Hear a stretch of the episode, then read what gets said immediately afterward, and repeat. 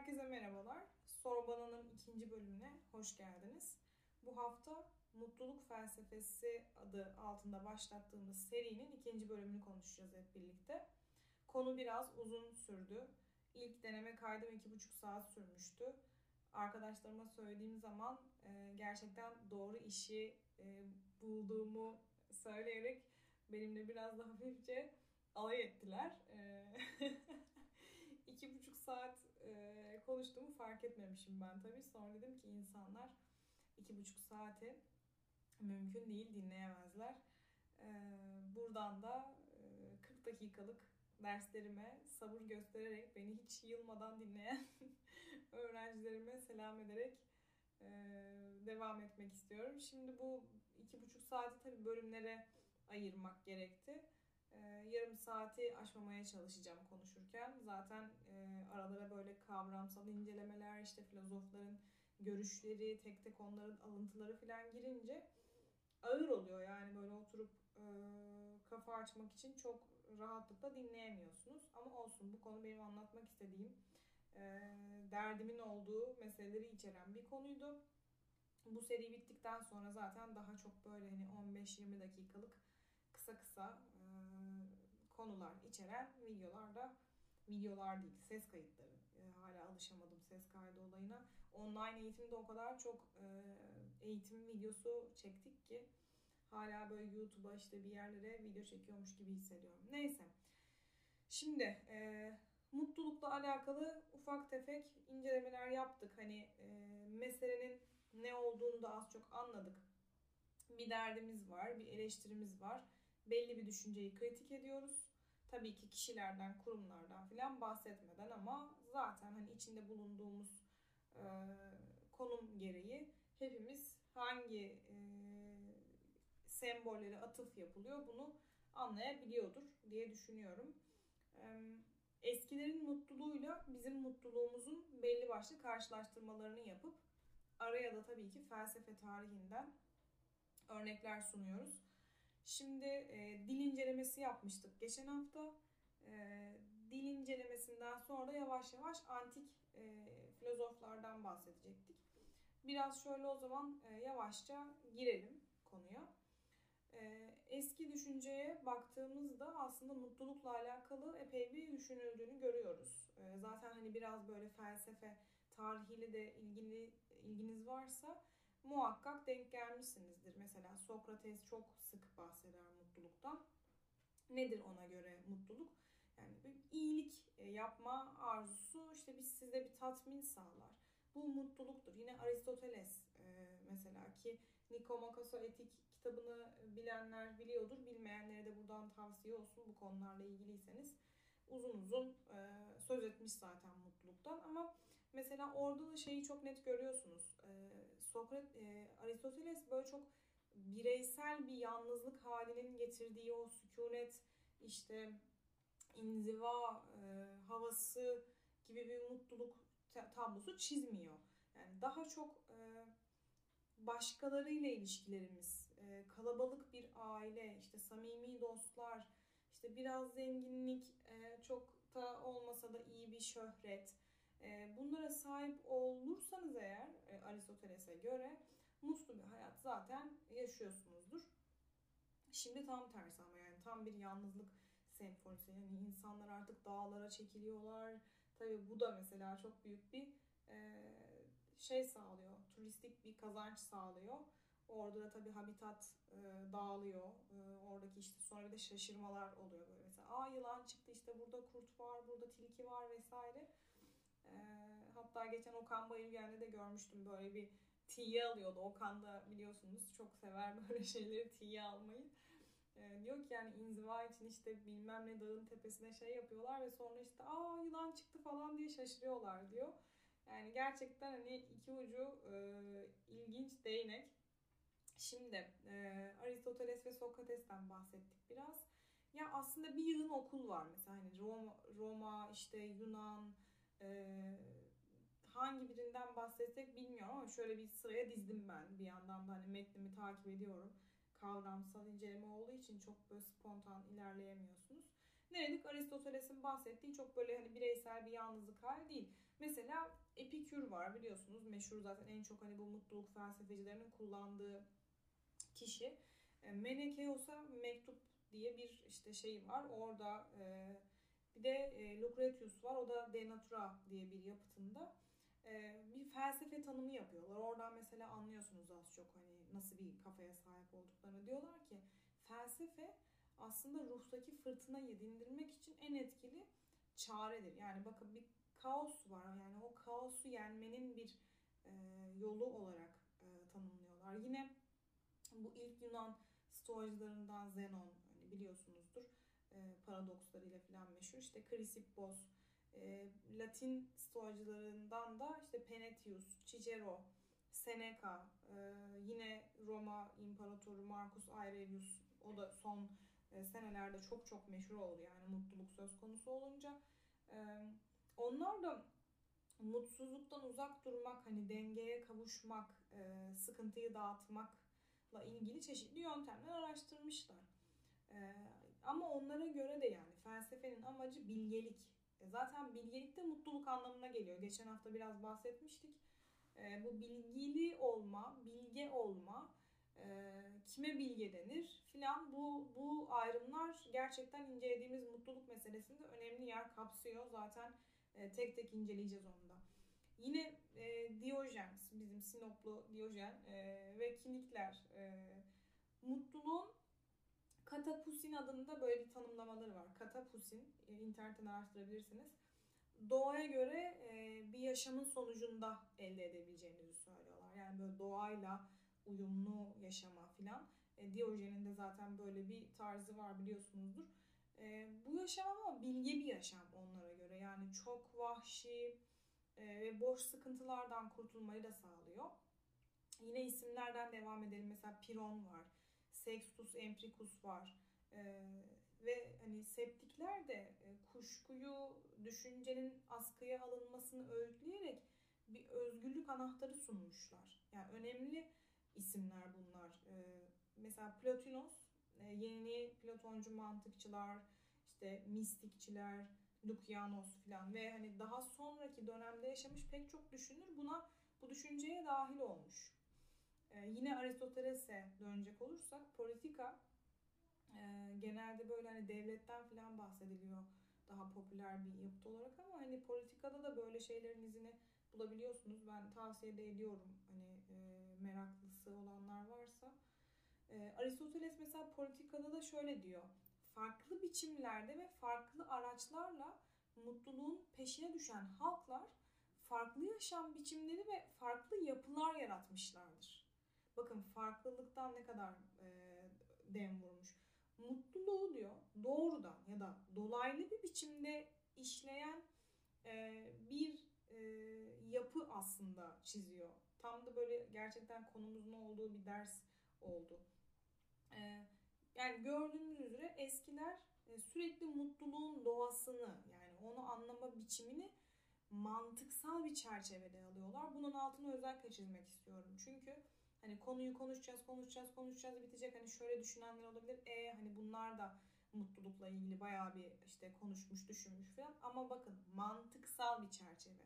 Yani günümüzde geldiğimiz ultra spiritüel e, ve hani mantık dışı bir inceleme değil bu adamların yaptığı. Zaten hani e, niye bunları şu an size anlatıyorum? Geçen hafta da dediğim gibi bu mutluluk felsefecileri argümanlarını e, bu tarihten alıyor felsefe tarihine gidiyor ama nasıl gidiyor?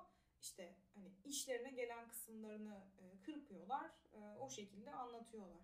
Yani Stoacılardan, işte Marcus Aurelius'tan bahsederken size altını çizdiğim kısımları e, aktarmıyorlar da. Aa işte mutluluktan şöyle bahsetmiş, hadi biz de bunu uygulayalım. İşte şu kadar günde şu kadar pratik yapalım falan gibi böyle saçma sapan bir e, hale dönüşüyor. O yüzden e, yani kronolojik okuma yapmak önemli. Özellikle de hani felsefe söz konusuysa bunu muhakkak yapmak gerekiyor. Şimdi e, birkaç isimden bahsettik. E, yani hani bütünsel bir çerçevede ele aldıklarını görüyoruz. Doğa asla dışlanmıyor. E, mesela Stendhal geldi aklıma. Genelde böyle hani ona özelmiş gibi bilinir. E, okuyanlar bilirler böyle mutluluğu kovalama hani peşinden koşma ifadesi sanki onun bulduğu bir şeymiş gibi e, anlatılır. Ama aslında e, yani 19. yüzyıla özgü bir kavram bile değil. Hani daha eski yani Aristoteles işte bu saydığımız insanların bakış açılarını taşıyor. E, ne demiştik Aristoteles için? Farklı biçimlerde ve farklı araçlarla mutluluğun peşine düşen halklar farklı yaşam biçimleri ve farklı yapılar yaratmışlardır. E, halbuki şimdi baktığımız zaman sanki böyle hani bu geçmişteki adamların işte kültürleri, tarihleri falan hiçbir değişim geçirmemiş olduğu gibi hop biz de benimseyelim. Yani öyle bir durum yok. E, kavramlar da evrimleşiyor. Şimdi tabii ki mutluluk felsefecilerine düşen sıfırdan bir sermaye e, üretmek oldu. Yani madem hani eskiler e, felsefi mutluluğu bulmuş, şimdi hadi biz de sırada biz varız, onlar gibi davranalım diyorlar düz bir şekilde. E, bu kadar sarkazm yaptıktan sonra gelelim bu hani çelişkilerin işte argümanlarını, hipotezlerini incelemeye. E, burada aslında çok büyük bir hayalleri yok etme projesi var. Hani işin ciddi tarafı. Yani burada amaç e, zaten popüler olan hani kişileri böyle idolleri falan zedelemek değil. Biliyorum hani herkesin aklına bazı isimler geliyor.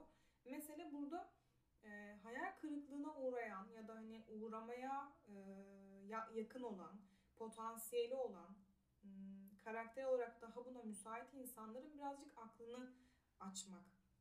Hani bakın aslında bu kullandığınız işte e, metotlar, işte kişiler, isimler, e, mitolojiler, arka planında bir de böyle bir resim barındırıyor. Derdim bu. Bunu göstermek istiyorum.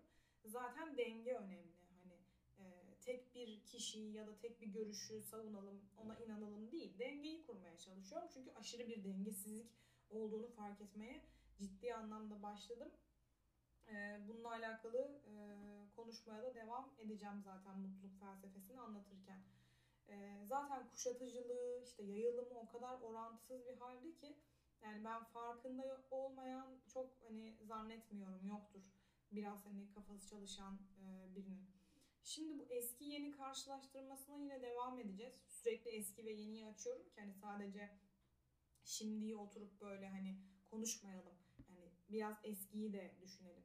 Ee, yine ben Aristoteles'e döneceğim. Yani politika kitabında ya, kitabından aldığım alıntıya dikkat ettiyseniz e, bütünsel bir ilişki bağlamına sahip e, bahsettiği tarz. Yani bireysel bir yolculuk değil. E, ya da hani insanın içindeki bir duygu olmaktan öte dışarıyla ilgili bir ilişki. Hatta hani siteden bahsederler. Ya da hani kozmosta özel bir ilişki biçimi. Ee, yani anlayacağınız üzere mutlu olmak dünyadan ayrı, bağımsız e, olarak yani kendisi için kişiliğini, bireyselliğini geliştirmek anlamına gelmiyordu şimdi bahsedildiği gibi. Ee, yine Platon, e, Aristoteles, Marcus Aurelius birbirinden farklı görünseler de e, mutluluğun sadece sitelerin, iktidarların, doğanın yapısıyla ilişki içinde mümkün olabileceğini düşünüyorlar. Tabii ki e, hepsinin tarzı farklı, hepsinin yolları belli başlı yerlerde ayrılıyor ama bakın altını çizdiğim yer önemli. Yani bir birliktelik hali, e, bir bütünsellik hali burada anlatılıyor. Doğa, site, kozmos, bununla birliktelik. Modern döneme geldiğimizde ise bireysellik içinde kalan bir durum. Yani işte özel, kişisel, hani öznel bir durum. Ee, bu tabii ki hani bencillik anlamına gelmiyor ama ister istemez e, etkilerini, bencilliğin etkilerini görebiliyoruz. Yani çok fazla e, hayatın gerçekleriyle alakalı bir uzaklaşma söz konusu zaten geçen hafta da hani biraz bahsetmiştim. Belli bir skalaya çıkmanız gerekiyor ekonomik olarak. Belli şeylere doymuş, aşmış olmanız gerekiyor. Tek bir tişörtle, tek bir pantolonla, işte tahta bilmem bir kaşıkla falan hayatınıza devam etmenin modasını duyurmak için. O yüzden biraz tabii ki politik bir mevzu bu. Evet, Şimdi e, Aristoteles ve biraz da Platon'dan bahsettiğimize göre devam edelim. Tam olarak bencillik değil dedik ama hani bunun etkileri var. Yani ülke sorunlarından uzaklaşıyorsunuz, e, sıfır aktivizm yani hani beyin beyinler ölmüş gibi. E, hani bu Z kuşağına falan diyoruz hani hiçbir şeyden haberleri yok falan diye ama bence hani Y kuşağının da hani e, bir kısmı çok apolitik hani oturup bu arada hani şeyden bahsetmiyorum yani partileri falan konuşmaktan bahsetmiyorum. Gerçek anlamda bir politiklikten bahsediyorum. Felsefi düşünce altyapısından bahsediyorum. Yani böyle moda olan birkaç bir şey var işte onları görüyorum mesela özellikle belli tiplerde. İşte veganlık, vejeteryanlık, işte hani geri dönüşümle alakalı şeyler vesaire vesaire. Samimi olanları yok mu? Elbette var. Ama yine de içlerinde barındırdıkları bir konsensus var. Yani belli bir seviyeye gelmişler ve ondan sonra bu noktalar. Yani hala bilmiyorlar gerçek e, halkın yaşadığı e, hayatı, neden onların öyle düşünmediğini vesaire vesaire. Yani böyle üstten bakan bir tavra dönüşüyor. Onu da zaten alacağım başka bir konuda e, ele. Yani hani sıfır işte e, politiklik, aktivizm gidiyor, çevrende ne olup bitiyor haberin yok. Bir kere aile kavramı çok yavanlaşmaya başlıyor. Uzaklaşıyorsun çünkü hani tamamen kendine dön, kendini keşfet yaftası var ya burada işlerine gelindiği gibi kırpılmış. Yani Aristoteles'in bu görüşünden bahsetmiyor mesela kimse. E, dolayısıyla ailenden çok uzaklaşıyorsun. E, çekirdek ailenden bile bu arada arkadaşlarından uzaklaşıyorsun. Yani böyle kendine iyi gelsin diye yaptığın bir şeyi e, bir bakıyorsun ki aslında bir şeylerden kaçmak için yapıyorsun. Yani özellikle yogada mesela benim de çok sorguladığım bir konuydu bu. E, değindiği yerleri de araya sokmaya çalışıyorum ama hani ana hattan da kaymayalım diye bir yandan toparlıyorum. Yani diyor ki kısaca hiçbir şey senin bireysel, bireyselliğinden önemli değil. Yani e, öznel bir durum dedik ya. Hani eskilerin nesnel mutluluğu ve hani modernlerin öznel mutluluğu arasında çok büyük bir uçurum var. E, bir düşünür vardı Benjamin Constant diye. Onun bir özgürlük tanımı var ona acayip benziyor. Negatif özgürlük diye bir şeyden bahsediyordu 1819'da.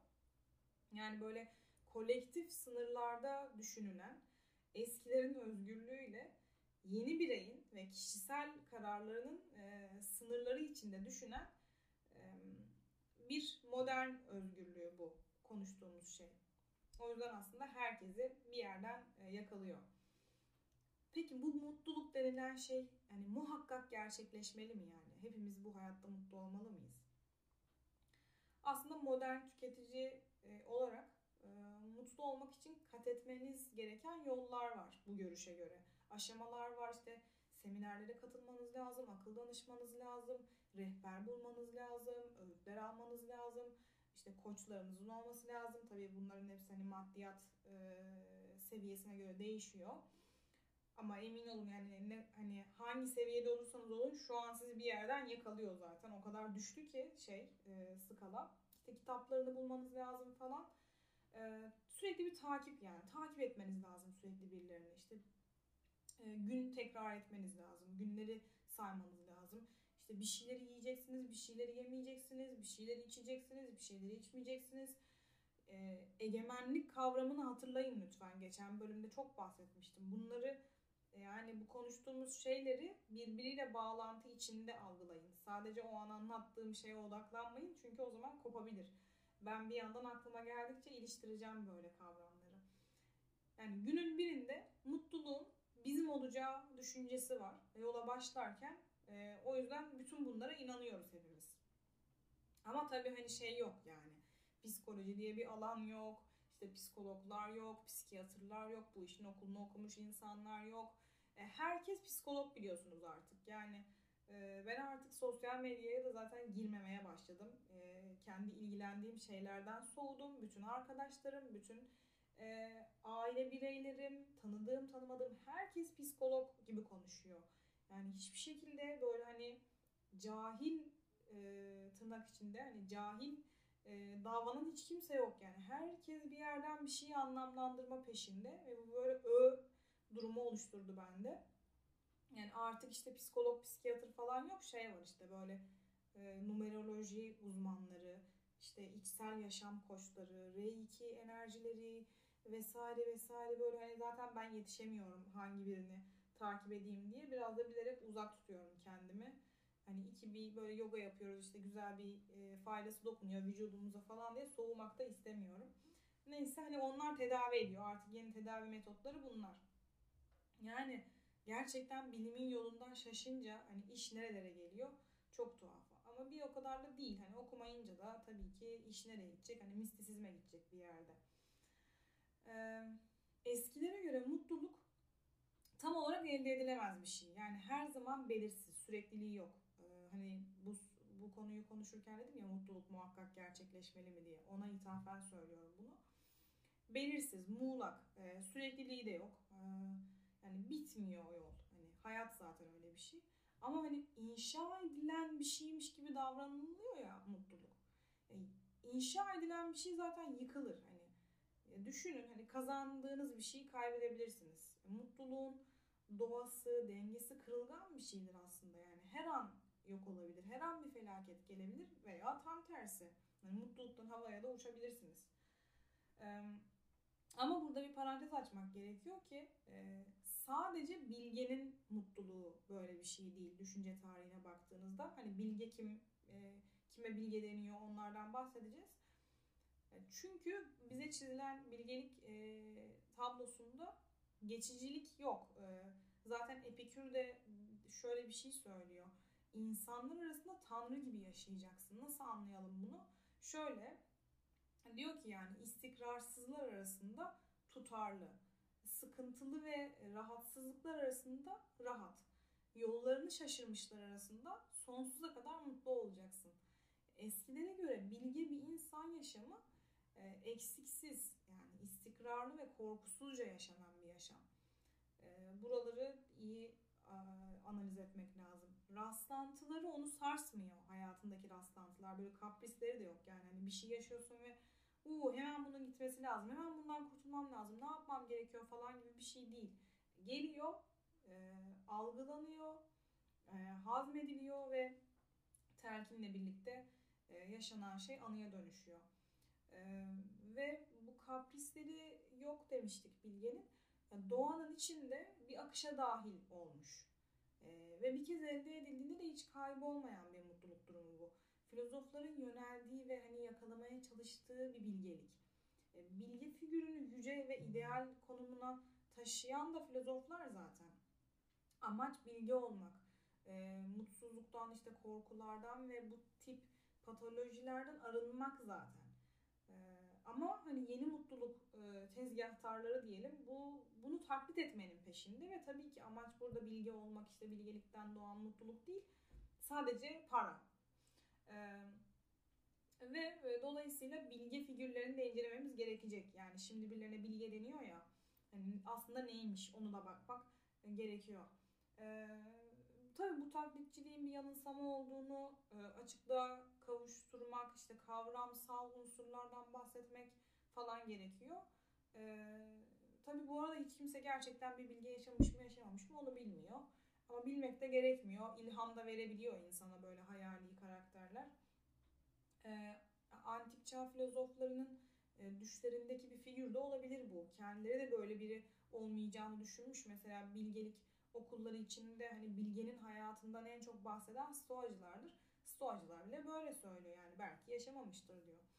Ee, insanlar zorluktan kaçmaya çalışabiliyorlar hayatta bunu anlıyorum yani doğal olarak ve hani bu tarz böyle mutluluk vaatleri duyduklarında e, söylenen şeyin kesinlik hissinden ve vurgusundan dolayı bazen somut örneğini de görmek istiyorlar. Zaten bu akımları temsil eden ikonlar o yüzden çok ön planda ve çok süslü e, kişilikler e, şeklinde tanınıyor sosyal medyada.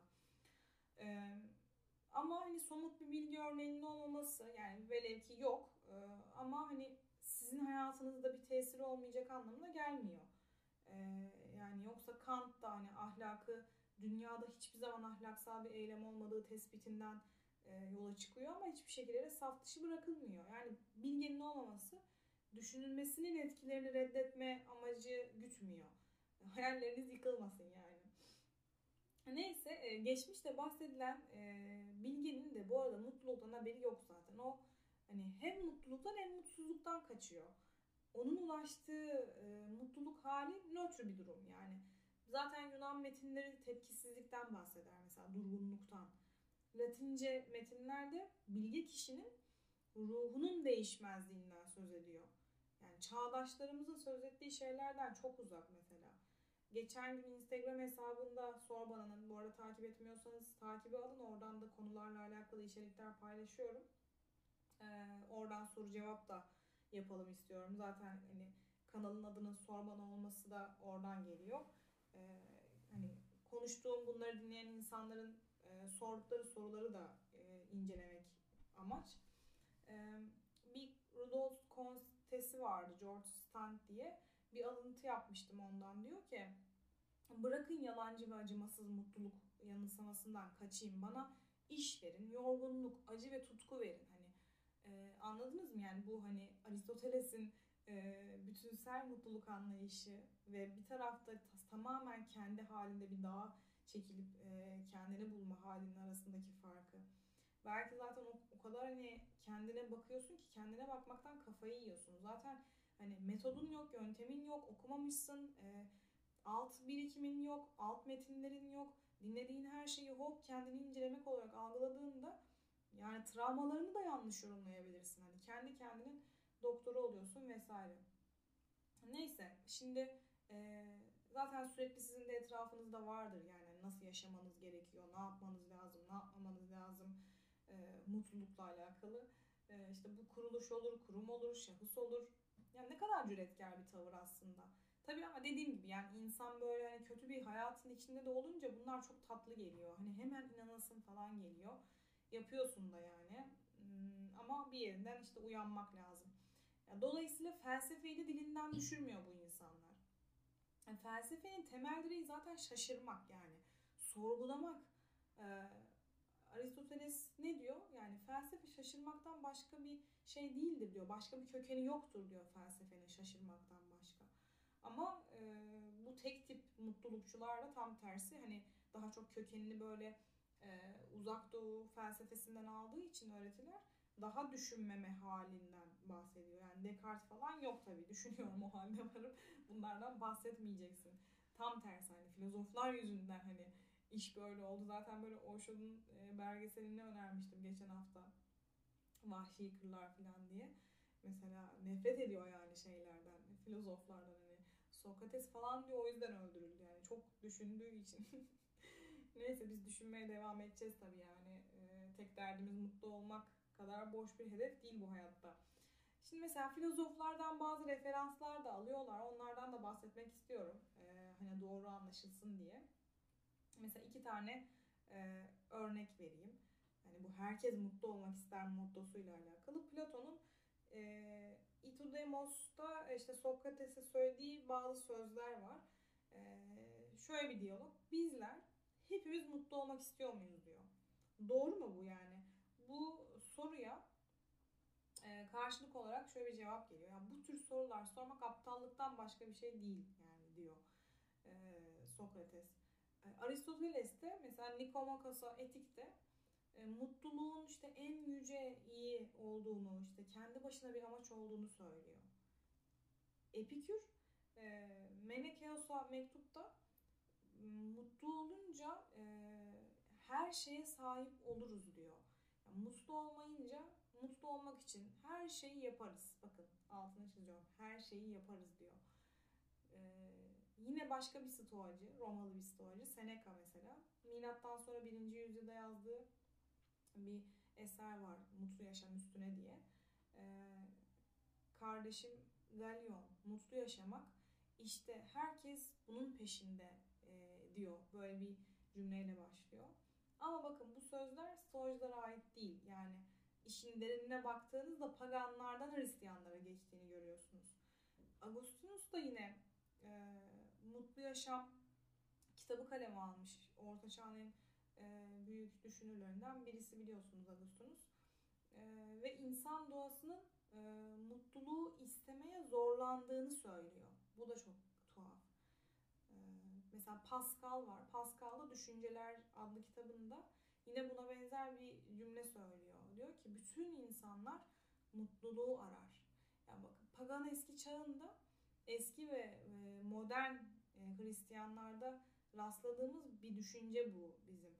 Özellikle Descartes'ta işte Spinoza'da okuyanlar varsa aydınlanmada da aydınlanma düşünürlerinde de çok sık görüyorsunuz bu düşüncenin etkisini.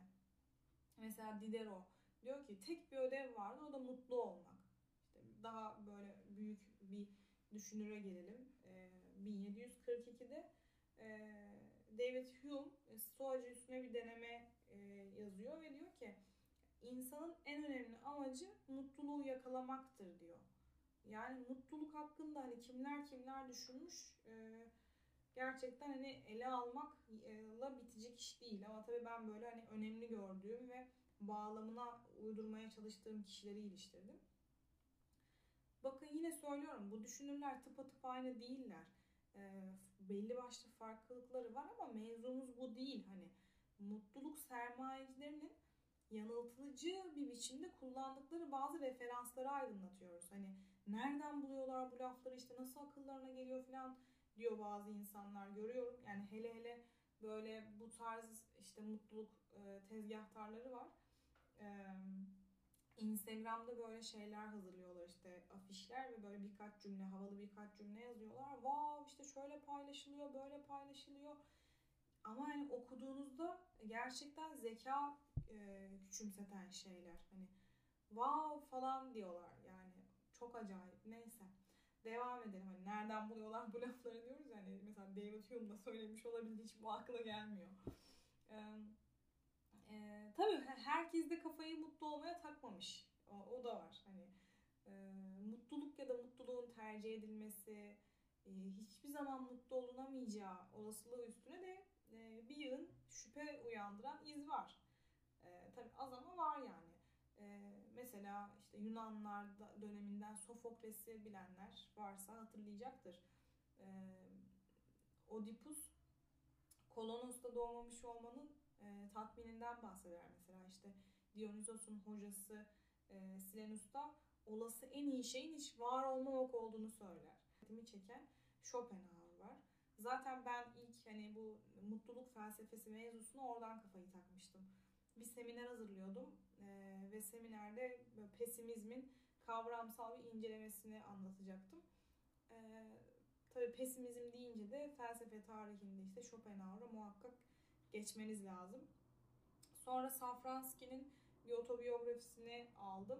Ee, müthiş bir yazar bu arada yani çıkarttığı birkaç işte e, ismin e, biyografisine bakmak gerekiyor. Yani sadece o kişi değil de o kişinin yaşadığı dönemle alakalı A'dan Z'ye her şeyi öğreniyorsunuz.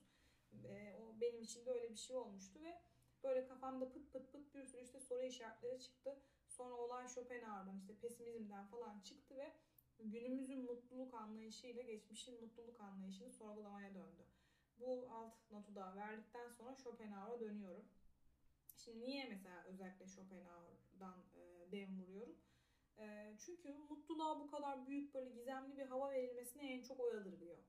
Hatta ona göre e, felsefenin amacı zihnin bu hastalığıyla mücadele etmek. Bakın bunu bir hastalık olarak görüyor yani. E, hatta Schopenhauer'dan sonra Nietzsche de hani mutluluğun ve mutsuzluğun iç içeriğinden bahsediyor. E, bu kavramlar hakkında kesin konuşmanın yaşamı da çok yüzeyselleştireceğinden dem vuruyorlar. O kadar haklılar ki şu an baktığım noktadan e, farklı düşünenlerin olduğunu göstermek için iyi bir örnek bence bu e, isimleri saymak. Zaten aslında filozoflardan beklenen de bu değil mi? Yani bir gerçeğin iki yüzünü göstermeleri, zıt düşünceleri, tartışmaları, çürütmeleri. E, yani bahsetmek istediğim başka bir tespit e, bu piyasanın hani bu mutluluğu e, bir sermaye olarak gören piyasanın negatife tahammülünün olmaması. Yani direkt yok sayıyor. Hani bu arkadaşsa yok sayıyor, hayatından çıkart, uzak tut hep pembe düşün, hep beyaza bak, hep olumlu ol, olumla kendini. Ee, işte savaşları hayır bakma, onlar işte zaten olup bitecekler, boş ver. Ya neler neler anlatılıyor da işte neyse onlara derin derin gireceğiz. Şimdi bu negatifi yok sayma mevzusu da bence altını çizmemiz gereken bir başlık. Neden mesela negatifler yok sayılıyor? Daha doğrusu unutma var yani hani. E, bununla alakalı biraz mesela kafa patlatalım. Eski çağdan bu yana insanlar e, bir acıdan kurtulmak için başka bir acıyı tercih edebiliyorlar. Bunu görüyoruz. Hani ne demek bu diyecek olursanız şöyle.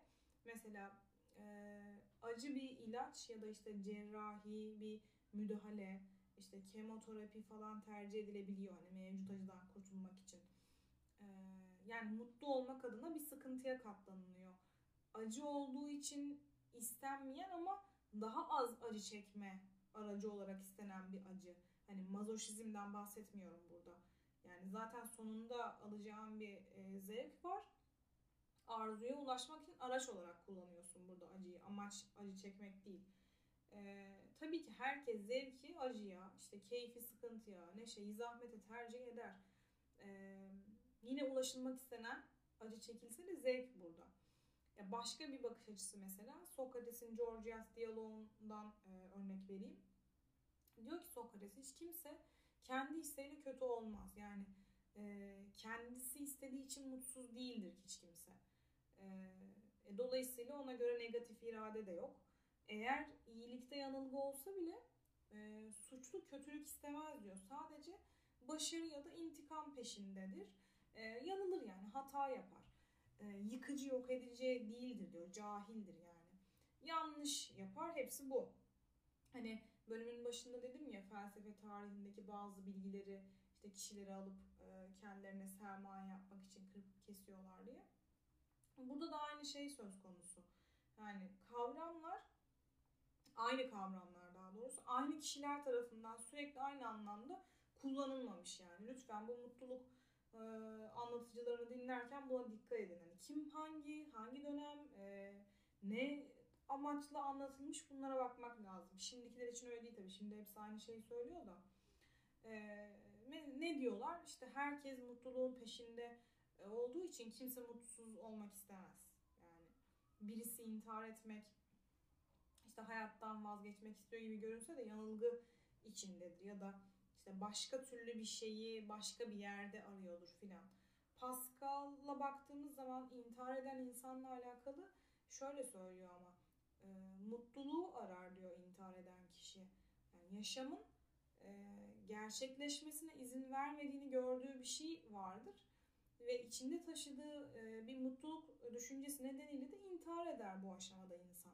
Ama mutlu olma isteğinden de tam olarak vazgeçmez. Yani tam tersine hayatın e, yerine getiremeyeceğini düşündüğü bu istek sebebiyle de ölmeyi tercih eder. Hani iki düşüncenin farklılığına bakalım. Tabii ki bu düşünce işte Nietzsche'den, Freud'dan, 20. yüzyıl katliamlarından önce kolaylıkla kabul edilebilirdi. Çünkü bu isimler ve bu olaylar isteğin gerçek anlamda negatif bir özelliğini ortaya çıkardı. Yani yok etme, yağmalama isteği, öldürmeye karar verme. Bunlar yanılgılardan, sahte iyilerden, işte biçim değiştirmiş e, yersiz mutluluklardan ibaret değil. E, yani sadece şu kısımla budallanıp budandığı, budaklandığı şeylerle ilgili bir bölüm bile yapılabilir tabii. Psikanalizden bahsediyorum yani bu negatif itki hani içeriden gelen. E, benim de zaten lisans tezimde bu itkiler işte ölüm itkisi kavramı, insan ruhunda negatif bir unsurun olması durumları çok ilginç konular yani. Konuşuruz onları da. Burada tabii ki bunların varlığını kabul etmek bizi zorunlu olarak bir melankolikliğe de sürüklemiyor. Ee, ama hani bizi sürekli inandırmaya çalıştıkları hepimiz mutluyuz işte bir an önce mutlu olalım yalanına inanmak için de bir engel oluşturuyor. O yüzden bu örneklerden e, bahsediyoruz. Yani negatifin her türlü yok sayıldığı bir piyasa bu. E, herkes gözüne aynı gözlüğü takıyor, aynı rüyayı görüyor genelde gerçek dünyanın ne kadar engellerle dolu, işte farklı, çeşitli olduğunu görmezden geliyorlar. Zaten hani çoğu da hiçbir şekilde böyle e, ne bileyim 8-5 patron işinde falan e, çalışan insanlar değil. İşte otobüs, metrobüs bilmiyor ama işte sürekli karşısında ve koştur koştur e, derse gelen e, kişiye işte böyle şöyle mutlu olacaksın, böyle mutlu olacaksın işte olamıyorsan sen yapamıyorsundur, sen beceremiyorsundur naraları atan. Yani bir şeyin tecrübesi sende yok ama sen en çok o e, noktadan insanlara sıkıyorsun. Bu bana çok e, tiksinç geliyor gerçekten. E, işin ekonomik, politik kısmından kimsenin bahsetmemesi. E, bahsediyor gerçi de hani çok e, dillendirilmiyor yani. Daha böyle hani ekşi sözlük falan gibi kısımlarda e, kalıyor e, mevzu. Zaten böyle hani işi kavgaya da dönüştürmenin bir gereği yok. Yeterince kutuplaşma var. Bizim amacımız daha böyle entelektüel bir e, çeşitlilik olsun. Sonuçta felsefe e, yapıyorsak ve felsefeyle ilgileniyorsak daha e, argümanlarla ilerlemek lazım konuşmaya. Neyse psikanaliz dedik. Hayatın çeşitliliği var dedik. Zaten geçen haftaki bölümde de işte dille alakalı kanıtlar sunmuştum size. Hani şu şu şu dil aileleri mesela böyle tanımlamış filan demiştim. Yani kültür yok sayılıyor, dil yok sayılıyor, bir de negatif yok sayılıyor. Şimdi onun üzerinden ilerleyeceğiz dolayısıyla. Yani işte bu hani negatifi yok sayanlar da dediğim gibi çok böyle bahsettikleri şeyden e, tecrübeli değiller. Genelde böyle iyi işte ailelerde büyümüşler, iyi okullarda okumuşlar. İşte böyle dolar ödeyip işte çok güzel e, modern Buda olmuş hepsi manastırlarda falan. Sonra hop ülkeye dönüp işte böyle işte atölyeler, workshoplar, e, böyle sistemdeki açığı keşfetmişler yani anladınız mı? Dolayısıyla o sistemdeki açıktan da güzel sızıyorlar. Zaten bir de hani bizim coğrafya acılar, kederler, dertler filan tam hani bizlik bir şey. E, kültür dolayısıyla burada konuşulmalı. Yani negatif yok sayılıyorsa kültürden bahsetmemiz gerekiyor. E, bazen işte filozofların görüşlerine yer verip dilsel çıkarımlarla yaptık konuyla alakalı. Kültüre baktığımızda gerçekten hani mutluluğu istemeyen insanlar yok mu? E, diyor insan otomatik olarak. İşte Schopenhauer'dan, Nietzsche'den falan bahsetmiştim. E, burada birkaç tane işte e, aslında böyle yurt dışı seyahati falan yaptıysanız çok kolay örnek var yakalayabileceğiniz. Ben de araştırırken bu e, kaynak kitap kullanmıştım. E, Roger'ın kitabı. Orada e, bir adam keşfettim. E, Francois Julien Noir diye doğru telaffuz ediyor muyum bilmiyorum da ismi zaten değişik e, Fransızca muhtemelen telaffuzu. E, bir kitabı var. E, Mutluluktan Uzakta diye. E, Çin kültürüyle bu arada ilgileniyor. E, çok da meşhurmuş zaten Çin kültürü söz konusu olduğunda. Buna da sinolog deniyormuş. Bu da yeni bir bilgi. Çin kültürünü, dilini işte araştıran kişilere sinolog deniyormuş. E, bu tam tam böyle benim hani anlatmak istediğim şeyi yapıyor. Daha tabii hani profesyonel o. E, yani bu mutluluktan yoksun işte hani Yunanistan e, ve Batı kültüründen e, ne kadar farklı olduğunu anlatıyor Çin'in. E, Çin'in. Doğu'nun e, bu durumu nasıl bir kişisel gelişim pazarına çevirdiğini de çok güzel anlatıyor. Ben de diğer kitaplarına bakacağım.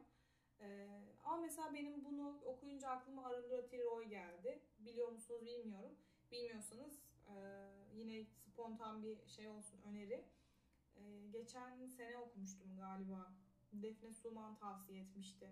E, Küçük Şeylerin Tanrısı diye bir kitabın yazarı. Aynı zamanda da Hindistanlı bir aktivist bu kadın. Pandemide de hatta böyle biraz Hindistan'ın durumuyla alakalı bayağı popüler şeyler yazmıştı. Beğeniyorum yani ben. O şundan bahsediyordu kitapta. İşte böyle yavaş yavaş İngilizlerin falan gelip onların böyle köklü e, yerlerini e, işte ele geçirmeleri, sömürmeleriyle birlikte onların böyle kutsal geleneklerinin işte böyle Hint danslarının falan e, nasıl böyle turizme dönüştürüldüğünü gözünün önünde ve nasıl içinin boşaltıldığını anlatıyordu. E, biraz da aslında hani onun gibi şeyin bahsettiği e, Julien'in bahsettiği. E, mesela Yunanistan mutluluğu yaşamın amacı, bütün çabaların yönelmesi gereken bir hedef haline getirmiş. E, yani bu çok kutsal bir amaç ve her zaman belirsiz ve ulaşılmaz bir amaç. Yani yeniden icat edilmesi, e, düşünülmesi gerektiğini belirtmiş olsa da e, Çin'e baktığınızda Julien'in e, dediği gibi iş böyle değil Çin'de. Yani e, onun söylediğine göre önceden belirlenmiş bir yaşama e, yönelmeden daha canlı bir yaşam düşüncesi geliştirmişler. Yani herkes mutlu olmak ister türünden bir düşünce benimsenmemiş. Zaten Hindistan biliyorsunuz hani gelişen bir yığın yaşam okuluna, işte kavramlar labirentine sahip.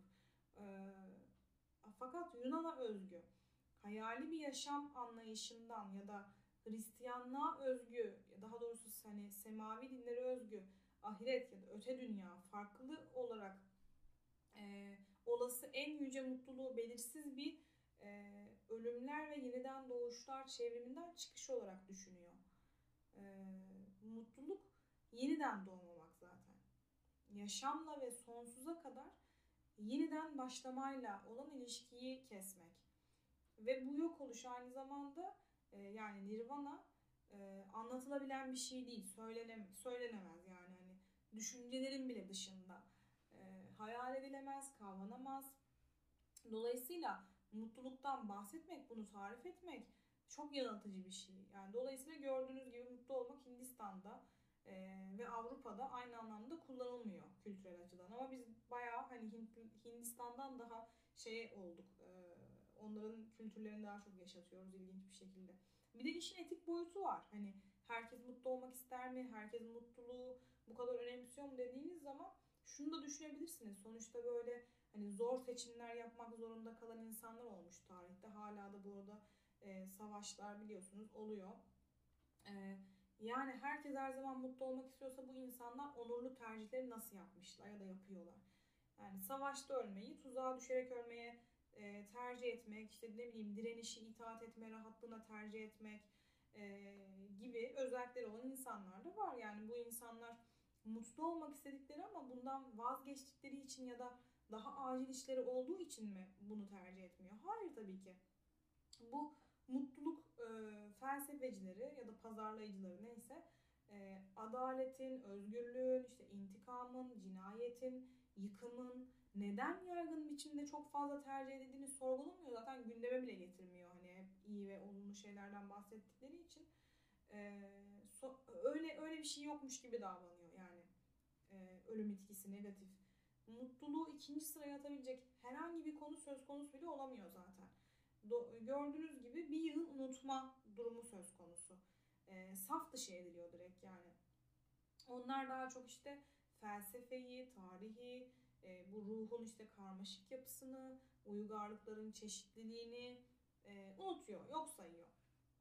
E, onların mutluluğu çok hassas ama çok pahalı. E, felsefenin insanı mutlu ettiğini satmak bayağı e, pahalı bir şey yani ama çok ucuz bir şeymiş gibi e, bahsediliyor. Yine 48 dakika konuşmuşum. Daha tabii konuşacak şeyimiz var. E, biraz işte isimlerden falan bahsetmiş olduk. Bir sonraki bölümde de e, bu felsefe gerçekten insanı nasıl mutlu ediyor? Ediyor, ediyor mu? Biraz buna bakacağız. Biraz 20. yüzyıl ve işte 21. yüzyıl yeniliklerinden bahsedeceğiz.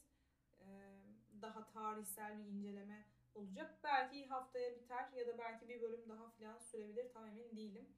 Ee, o zaman burada tamamlıyorum e, konuşmamı. Umarım keyif al- aldığınız, alacağınız bir yayın olur. Kendinize iyi bakın. Ee, bol mutsuzluklu ve mutluluklu, e, kaotik, bol bol kafanızın rahatsız olduğu bir hafta diliyorum size. Tekrar görüşmek üzere. Kendinize iyi bakın.